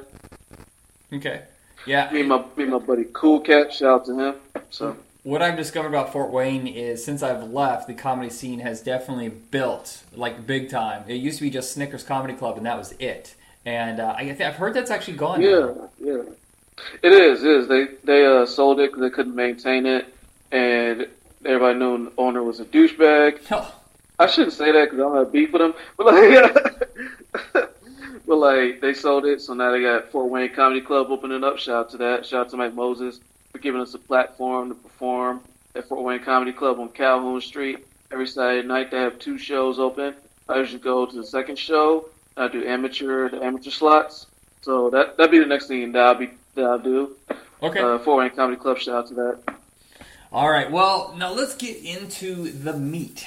What will you start your morning off with? Yeah. Do, you, do, you, do you, are we one of those kids that was like kind of like kind of like brain askew? You're like, I'm just barely awake. I need something to kind of wake my brain up. Not too complicated. Something like comfort food, or were you to like let's go right into the most complicated cartoon first? Let's see, like we didn't have cable really, so it was like you know ABC. You know they would play the cartoons from say like eight, seven, eight in the morning until about like noon, and then they play the NBA trivia shit, and I'm like, get the fuck out of here with that shit. I want to watch cartoons. So, so uh, I guess uh, uh, to start off number one, start number one. That's not necessarily ranking. To start number one, Recess. Okay, Disney's cartoons. Now, um, I'm curious. When was your prime years of watching cartoons? Oh, say around say ninety two to say about uh, what was my last year in high school? Two thousand seven. Yeah, two thousand seven. Okay, okay. Yeah, mine was mostly 80s and early 90s, and then eventually it turned into like stuff on Adult Swim and stuff like that. So I missed Recess. I was, I believe, I was in college by the time that aired, so I don't know anything about it. So if there are any listeners out there who've never heard about it, what is uh, like a description of what Recess is? Well, Recess is like these group of kids. There was like six of them, and basically the whole cartoon is about them going to recess and they get into these little harebrained schemes. There's a kid named Ralph. He had a backwards red hat because in the '90s, if you had a backwards hat, you were considered cool. and then it was basically a show about stereotypes because they had the one black kid named Mike, and they had the fat kid, and they had uh, the girl who was the tomboyish girl, tomboyish girl named Spinelli. And they had one episode where they tried to make her like dainty, make her girl like, and it was like the craziest episode. Huh. So, but that was one of those cartoons that came on all the time, man, every Saturday. So that was that was a good one. That was one for me. That's that was like that's the first one that I, that brought into my head when you when we talked about this uh, particular subject. So, recess, yeah. yeah. Um, have you watched it recently? Does it hold up? Uh, I watched it recently. Well, they had a movie uh, a couple years ago. I forgot about it, but they had a movie a couple years ago, which very terrible.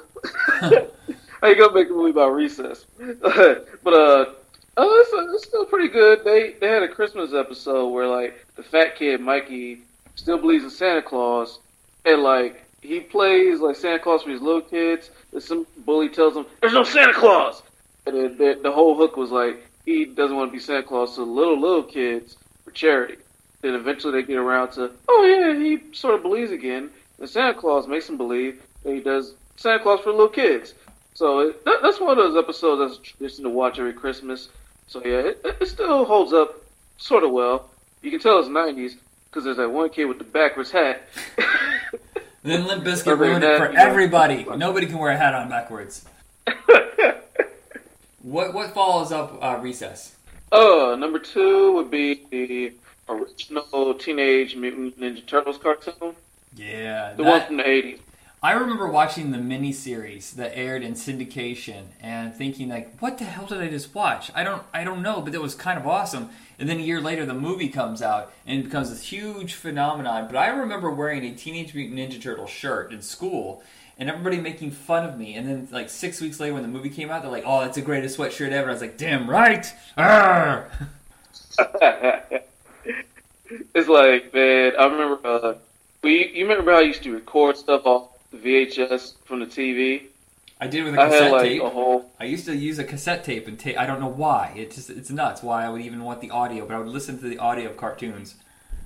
Yeah, I remember we had like six hours of just the Ninja Turtles cartoon. Man, it was like in this like fourth or fifth season, and like they had the one episode where like they go down the sewer and like there's this one little reclusive artist, and like he's tearing shit up in the sewers.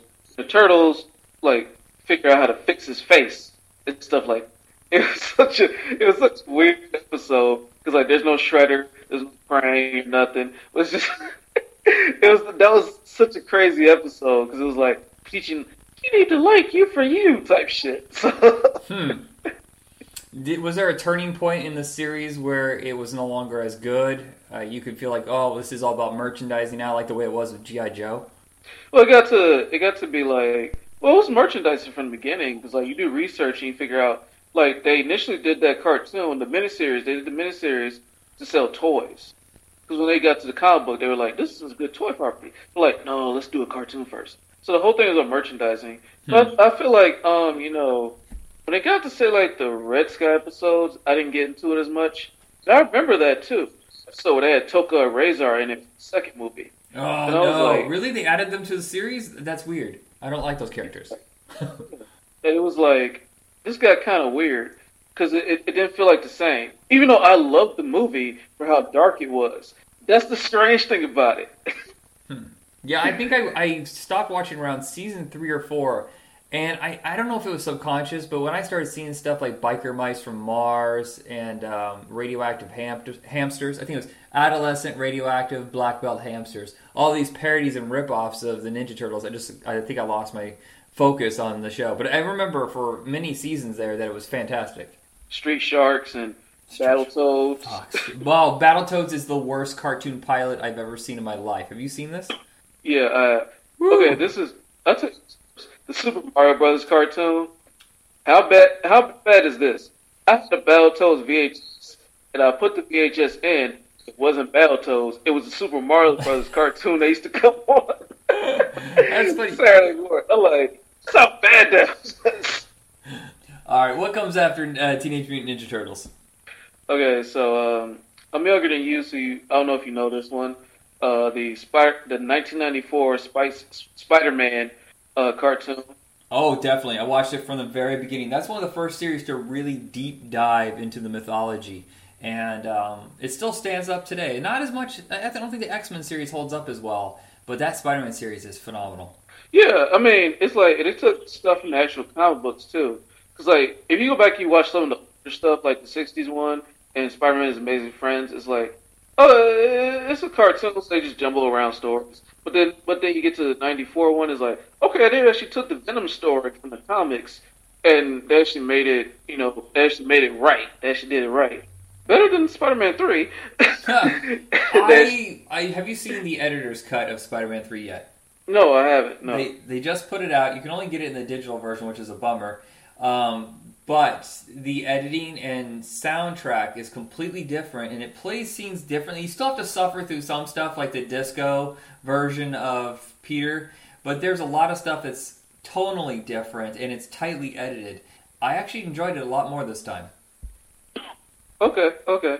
Must have a soft spot for that because I took the SATs right before that, and I got a low score because I wanted to do Spider-Man three, and I take my SATs.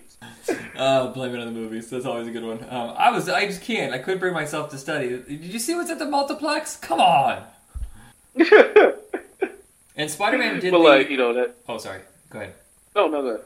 Uh, the Spider-Man series also did the arcs, which weren't very common in animated series. It's usually a one and done. At best, you had a double feature, and you would have stuff start in one episode and slowly pay its way off through the entire season.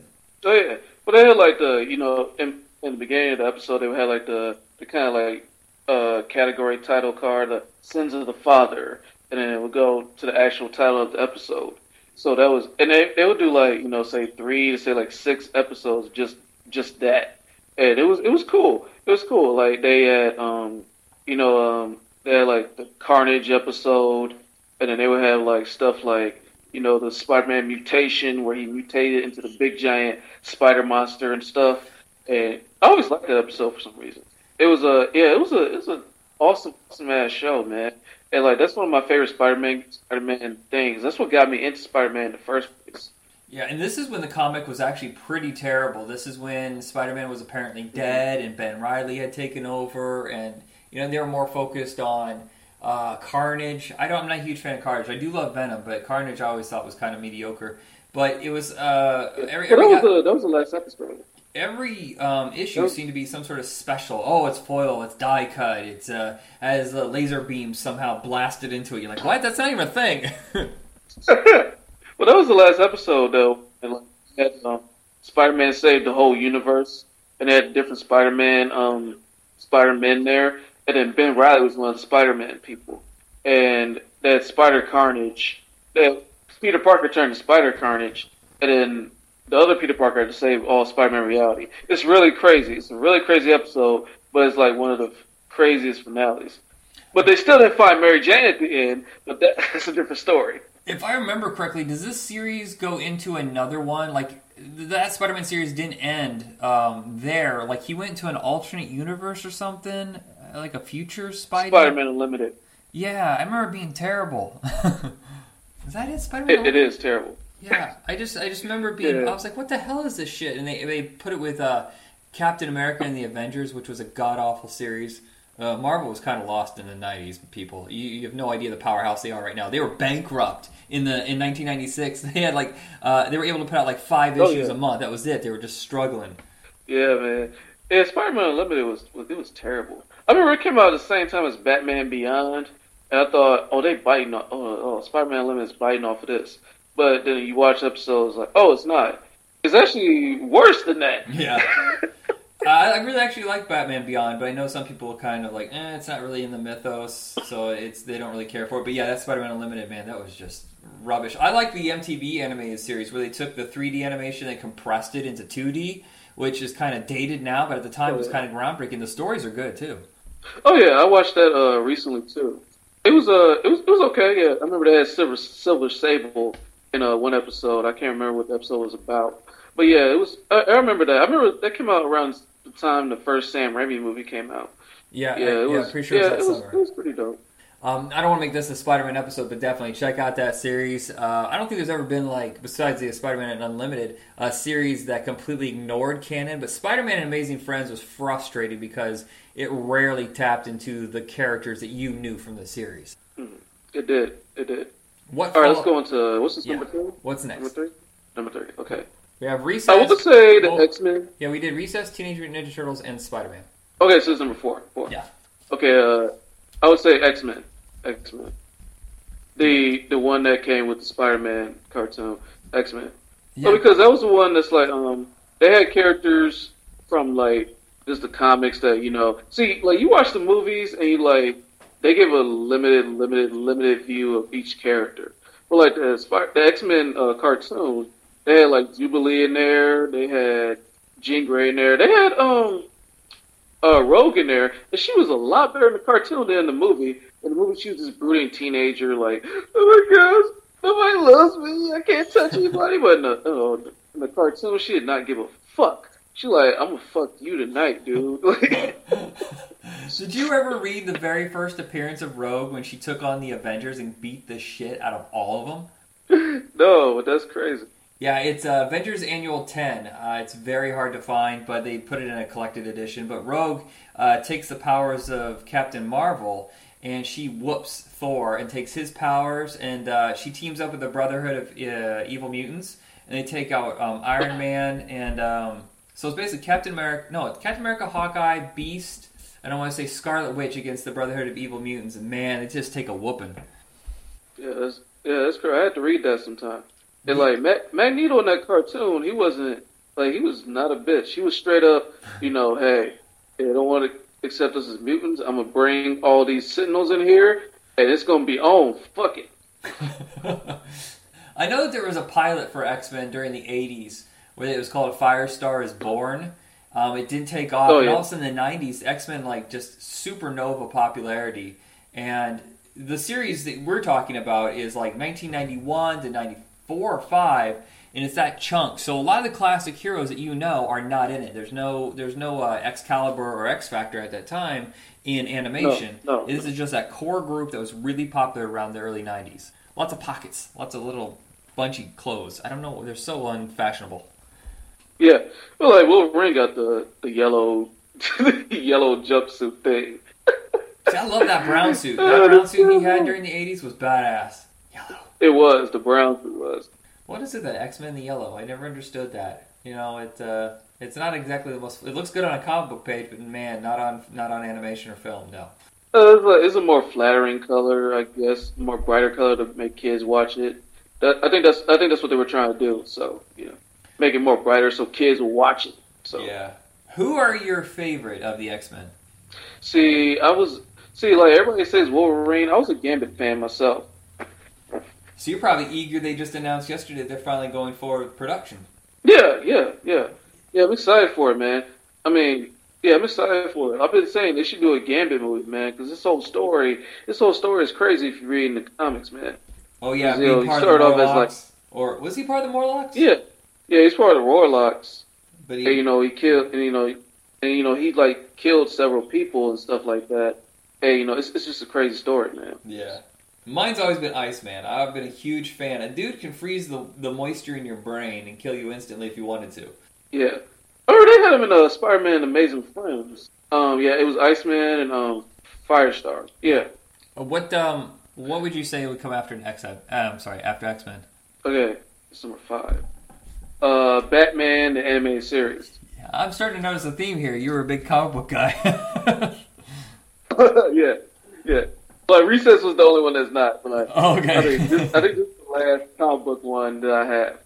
But like that was the, that's just the that's just the classic superhero uh, comic book thing, man. It's like Batman animated series. It feel like adults can watch it, and it's like it doesn't feel like a kid thing.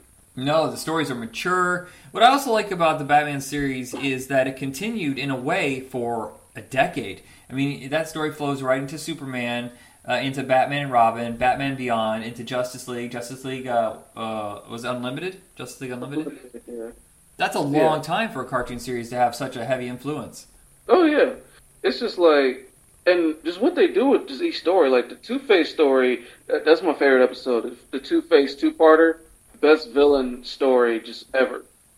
It's just like, man, Harvey Dent Star is a stand up guy, and then like, but he has that that that that trigger, that split personality that everybody's got, and then it comes out metaphoric. It comes out literally when he becomes Two Face, and it's just, man, it's it's such a deep story it, it, it messes with you psychologically. So Yeah, it's um I'm a huge fan of the two movies that they did. At least I remember there being two. The Mask of the Phantasm, which got dumped in theaters, and Sub Zero Yes. went straight to video. But Sub Zero came out the same time as Batman and Robin the movie, and it makes uh, that Mister Freeze look amazing. while that piece of shit movie made him a constant joke. There's a lot of like gravitas and devastation to Mister Freeze. yeah, it's like Mister Freeze is actually a big threat if you like read them in the comics. If you watch them on uh, the anime series, like even in like say uh, I had this comic book uh, Gotham Central. There's like this scene where he's like hooked up in this like random apartment building in the hood, and then he's like the cops come in, they don't know what the threat is. Then all of a sudden he starts freezing the cops, and it's like like what, Mister Freeze, what are you doing here? He's like, yeah, I'm coming to take this whole neighborhood over. It's like it's so crazy, man. It's like Mr. Freeze is a badass. And, and, and there's stuff in that series that you're never going to see in a live action movie. There's no way the ventriloquist will ever be taken seriously in a live action film. And Man Bat, one of the greatest villains, like visually, you're never going to see it on film. But uh, that was the first episode, wasn't it? The the Man Bat episode. Uh, you know, I can't remember. No. That's weird. I just watched the whole thing Yeah. not that long ago, and I can't remember what the first episode is, but I'm going to go ahead and say yes. Yeah, It was like I remember like um watching it and like the, the, the doctor explained like the whole serum and elixir and all that to Batman. He's like, "It's in me, Batman." and the two yeah. voices start laughing. you're right, I remember What that now. fuck? Um, yeah, that is one of those like, series that the fuck? definitely holds up. It is absolutely like top notch, and Warner Brothers put some serious cash into making this, which is good because a lot of these superhero movies you feel like they weren't done properly. Like you can tell they're done like, oh, a lot of this is overseas, and they don't get our sense of humor, and the animation just isn't up to snuff. Yeah, true that. True. Um. Okay, so uh, this would be number six we're going into. Yep, number six. Number six. Okay, so uh, I gotta put some Nickelodeon into it. I would say Hey Arnold would be the next one. Another one I've never seen, but that is actually the third time that has made one of our lists. I should probably watch it. Yeah, it's a show about the football headed kid. It's, there's a lot of uh, kind of stuff you find out as an adult. As a kid, you didn't pay attention to. Like the girl, the what main girl's Helga. Her mother was an alcoholic. Huh. It's like you watch you watch her mother. It's like you just think, oh, she's probably tired all the time. She drinks a lot of smoothies. It's like, uh, what smoothie you know has Tabasco? she was drinking Bloody Marys. That's what it was. Wow, that's a lot of weight. What was that Nickelodeon you said? Yeah, yeah. That's that's pretty heavy for Nickelodeon. And uh, father was abusive. his father. He's like, he's the Beeper King. Like, well, he's probably yelled a lot. Like, marry him, get my damn belt, woman. uh, and is this one you've seen recently and it still holds up? Yeah, yeah, I got the whole series on, uh, on DVD. Still holds up. Still holds up very well. Damn, I'm gonna have to Uh, I was that sick home from work and I watched the whole thing. It still holds up, man. Still, still great to watch. All right, what is after Hey Arnold? Okay, this will be number seven. Okay, um, I would say Animaniacs. Oh my god, what a wonderful cartoons! I watched this recently, and it's still like I can't. It, would- it would play today, it, and a lot of it has to do with this the genius of how it's put together. You know, it, it, the music. You know, it, it teaches you something. The comedy jokes still work. It's kind of a love letter to the old cartoon, but also old TV shows and movies, and yet somehow contemporary for children of the '90s. Oh yeah, yeah, most definitely. It's a timeless, timeless cartoon. There's a lot of, there's a lot of sexual humor that I didn't notice as a kid, but Especially that what's that one an lady? adult, There's an old wise ass squirrel or something like that. She has a little kid with her, and there's stuff that she says. You're like, whoa, did that just get past the censor? Really? yeah, I know what you're talking about. It's, there's like there was like one um where she, there, she's walking this walking the squirrel, like, hey, don't put your tail up in the air like that. Jeez. The only one that I did not like about Animaniacs was the Goodfeathers parody, which they did way too often. Oh yeah, yeah. Well, like that was at the time where like Goodfellas was a was the big thing, and like they tried to milk that as much as possible. So Yeah, definitely. and I think they should bring that back. We're all in this big '90s nostalgia kick right now, and I think that they could easily bring that back. I think most of the cast is still around, and um, uh, s- a- a- an idea that's not about a, a particular time. You could just do that any any era. oh yeah, oh yeah. All right, and Okay, so this would be number eight. number eight. Right. Um. da- da- da- Okay. I was just talking to Zach about this. So I will go with Doug What was it? Nickelodeon, not Disney. Doug. Doug. Okay, okay. Oh, so you want to go with the original Doug that was on uh, Nick at Nite? Yeah, the one on Nickelodeon, not not Disney Doug. What's the difference? Because I never watched the Disney version. Well, Disney version, it was like um, Roger the Bully, uh, Roger the Bully and Nickelodeon. He was trailer trash and whatnot. And then Nickelodeon series, his parents won the lottery, or something crazy, and they become rich. So because they like Disney's like, you don't want to make trailer trash seem seem bullyish and like mean. So like, let's make rich kids seem mean. Like what the fuck? So they Disneyfied it because they knew that a lot of people were still watching network cartoons when those existed. Kids, uh, it's it's mind-boggling that animation doesn't exist on Saturday morning for kids anymore. It's like what? Um, but Disney would water down a lot of stuff to make it safe for the general audience. Yeah, really. Like like Nickelodeon though was great because it was like it felt like it felt like you were growing up and watching it and going through the same stuff that Doug was going through at the time. It's like you have a crush like Patty Mayonnaise, even if she was ratchet, What a terrible last name. and it's like mayonnaise Ugh. Ah. because she ain't get no flavor. she was bland. She was bland. it was like, you know, you have a crush on that girl, and you're trying to impress her by eating liver and onions or something like that, or playing baseball when you don't know how to sport and nothing like that, or like you have the um, oh, what was it? The episode, the Nematodes episode, where you're trying to like impress the guys in your neighborhood. So you try to catch nematodes. I don't even know what the fuck nematodes is. I have no idea either. What I like about the Nickelodeon be- cartoons during that era is that they had um, a very unique look. Prior to that, all the network stuff had the same exact cheap carbon copy uh, look to it. Mm-hmm. But then all of a sudden, like DuckTales came out and revitalized animation. Then Nickelodeon came in with Ren and Stimpy and um, uh, it's Angry Beavers and Doug and stuff like that with a very unique look to them. And Doug still holds up to this day because it's a signature style. Yeah, most definitely. It's like it's that kind of round-ish style. All the characters were different colors, and yeah, it was, it's that kind of pencil style. Like it still looked to be here at the same time. What is number nine? Number nine.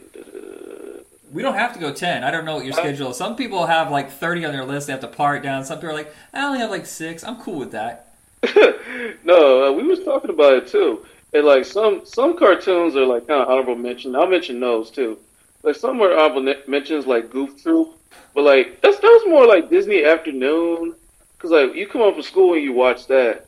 That was Disney Afternoon, like Ducktales and TaleSpin, and like Goof Troop. Those all Disney Afternoon type stuff. So Saturday mornings, like they, they would come on Saturday mornings, but like that's more of the Disney Afternoon stuff when you come home from school and watch it. But there's certain cartoons that like you associate with Saturday mornings. You know what? I'm a monster. I forgot to tell you that it didn't matter what it was. It was supposed to be any era, any time that it aired, that any kind of animation whatsoever. I feel like I've done something horrible. But then again, this could be a list of 30. so I don't know if I did a good or bad thing. No, it's cool. It's cool. I would say number nine. Number nine would be Batman Beyond. Yeah, this is a series that um, surprised me. I had heard about it; it looked cool. But a lot of times, stuff that looks cool is going to have very little substance. But thankfully, they kept the same family vibe uh, that they had with uh, Batman and Robin, the, the Adventures of Batman and Robin, and they kept it going. And it took it into different places that was restricted by the comics. It gave you stuff you could never see before. No, but like Batman Beyond, it was it was great because of um, just the whole they. It's like they kept some villains from the anime series, but they didn't like just make a oh we're just, we're just gonna make recreate all the villains. They created new villains for this new Batman for Terry McGinnis, like Blight and you know the Blight and just all the Joker's gang and just all that type of stuff. So just do the they just do rehashes of the old villains. Now they did Mister Freeze right because like Mister Freeze could be sort of immortal, you know, if you do it right. So they did Mister Freeze right in that.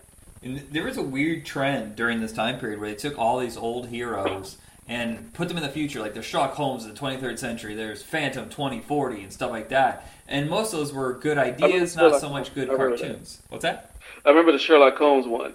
Yeah, not very good. I remember, I remember, I remember Sherlock Holmes in the 22nd century. Sherlock Holmes. Uh, That was the whole theme song. Uh, we're gonna stop the episode. We're just gonna sing the theme songs. Woohoo! uh, yeah, Batman Beyond definitely a, an excellent cartoon. And what are we gonna finish our list off with? All right, number 10. Number 10, let's put a, a Disney one in there. It would be DuckTales. Damn, damn, such a good cartoon. Uh, I, I- I heard they brought it back. I haven't seen it yet. Have you? Uh, I I seen like one part of it, but I had to turn it off. I had to go to work. Um, from the looks of it, it's, it's different animation, but um, it looks pretty good. I have to watch it again. But DuckTales is really good. Oh, you know what? You know what? For me, it's a tie. It's a tie. It's between DuckTales and Powerpuff Girls. Oh, okay. Yeah, Powerpuff Girls is. Um, I think I I love the look of Powerpuff Girls. It um, was it Genndy Tartovsky that created that. Uh, Craig uh, McCracken. Craig is his McCrack. I get the two confused, but both have very unique styles that look modern, but also with like kind of a '50s retro vibe. And uh, Powerpuff Yeah. Girls is an excellent cartoon. I think Ducktales is a little bit better, um, but mostly because I have a fascination with the fact that he can jump into that money and not shatter every bone in his body. Because anybody else would have their elbows up their nose. well, it's a it's a, a cartoon duck that can. it's a superhero. Can you imagine? But, like- the first episode, oh god, the blood, and then the, the nephews now have inherited all the money, and now they're in charge. But, like Huey, Dewey, and Louie, they were always they were always like the funniest like characters to me. It's just like they just they just get into trouble and like, but they know how to get out of it because they're cute. It's just weird. My favorite was Launchpad. I, he amused me to no end. Oh yeah, most definitely. Big, boisterous, kind of stupid guys like the Tick. Um, I think are my favorite kind of characters. Oh yeah, they're, they're making a tick. Uh, did they make a tick uh, cartoon? Oh, no, no, show on Netflix. Yeah, well, it's on Amazon. I don't like it. It's nothing Okay. like the live action series or the animated series. It's kind of creepy and disturbing, and the Tick is clearly a mental patient. well, that was the whole hook, though. He was like, he was a superhero that really technically wasn't, but like he still kind of is. at the same time. Yeah, it's I don't know. I'll give it another shot, but that first episode I was not. I was like, eh, I don't get this. This is like Zack Snyder's version of the Tick. Yeah, it was kind of like it's kind of like uh, what was it? Uh, uh, the Maxx, the Maxx. Yeah, closer to that. Yeah, yeah. Uh, what what were your honorable mentions for the show? Okay, so honorable mentions would be Goof Troop, most particularly because of the theme song. um, the 2003 Ninja Turtles cartoon, because it was like it was one of those like. But I put I put the list like, do I do the classic one or do I do the 2003 one? Because 2003 one was great because it took stuff from the comic books and like put it into the to the cartoon, but it still had the original cartoon in it. Yeah, I don't think they've ever made a bad Teenage Mutant Ninja Turtles cartoon. Now the movies, that's a different discussion. But uh, yeah, the cartoons have always been good. Well, they had a bad live action series. Oh no, that was god awful. The next mutation, what the hell was that shit? That was disturbing. I, I watched that recently too because I forgot about it, and I wa- they came on recently on on demand. Ugh. It was like it got to a point where like what, what turtle was talking. You couldn't tell what they were saying because the the animatronics were so horrible. The it was it the jittery head from Teenage Mutant Ninja Turtles three where it just go ga ga ga ga ga ga ga It ga was like that. It was like that. Ugh, so It was like they that's so fast. Okay, another honorable mention would be uh, Johnny Bravo. Oh, hoo, ha, hoo. oh, mama. Baby, sassy, man, I'm pretty. Like he would sexually harass these women, and they would beat the shit out of them. It's so funny.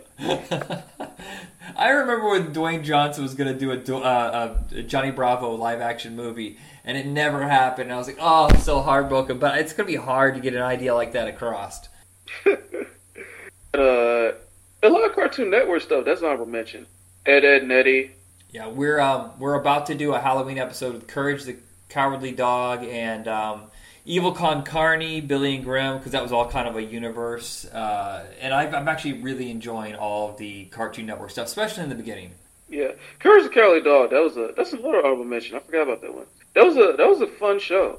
I watched it just recently too. Now I think about it, and it's uh oh I remember it was uh this the one where uh, Mario gets uh attacked by that Bigfoot and it swallows her and encourages he has to get he has to get her out by like licking the foot.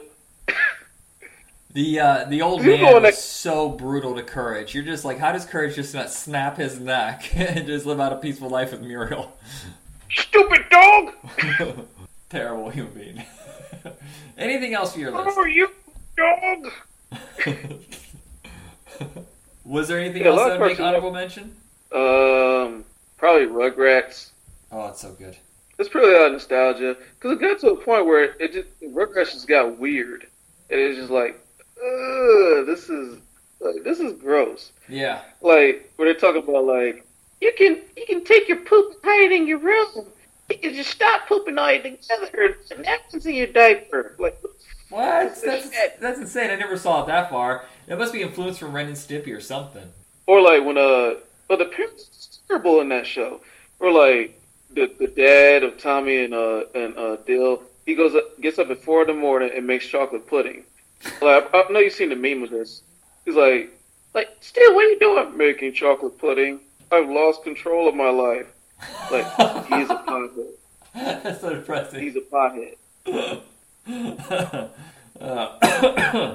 all right. Well, I think you made an excellent list. Lots of variety. Uh, I mean, I know there's yes, yes, there's a lot of superhero stuff in there. Shut up. There's always going to be superhero stuff. I can't imagine at least one thing will make the list of anybody. Anybody.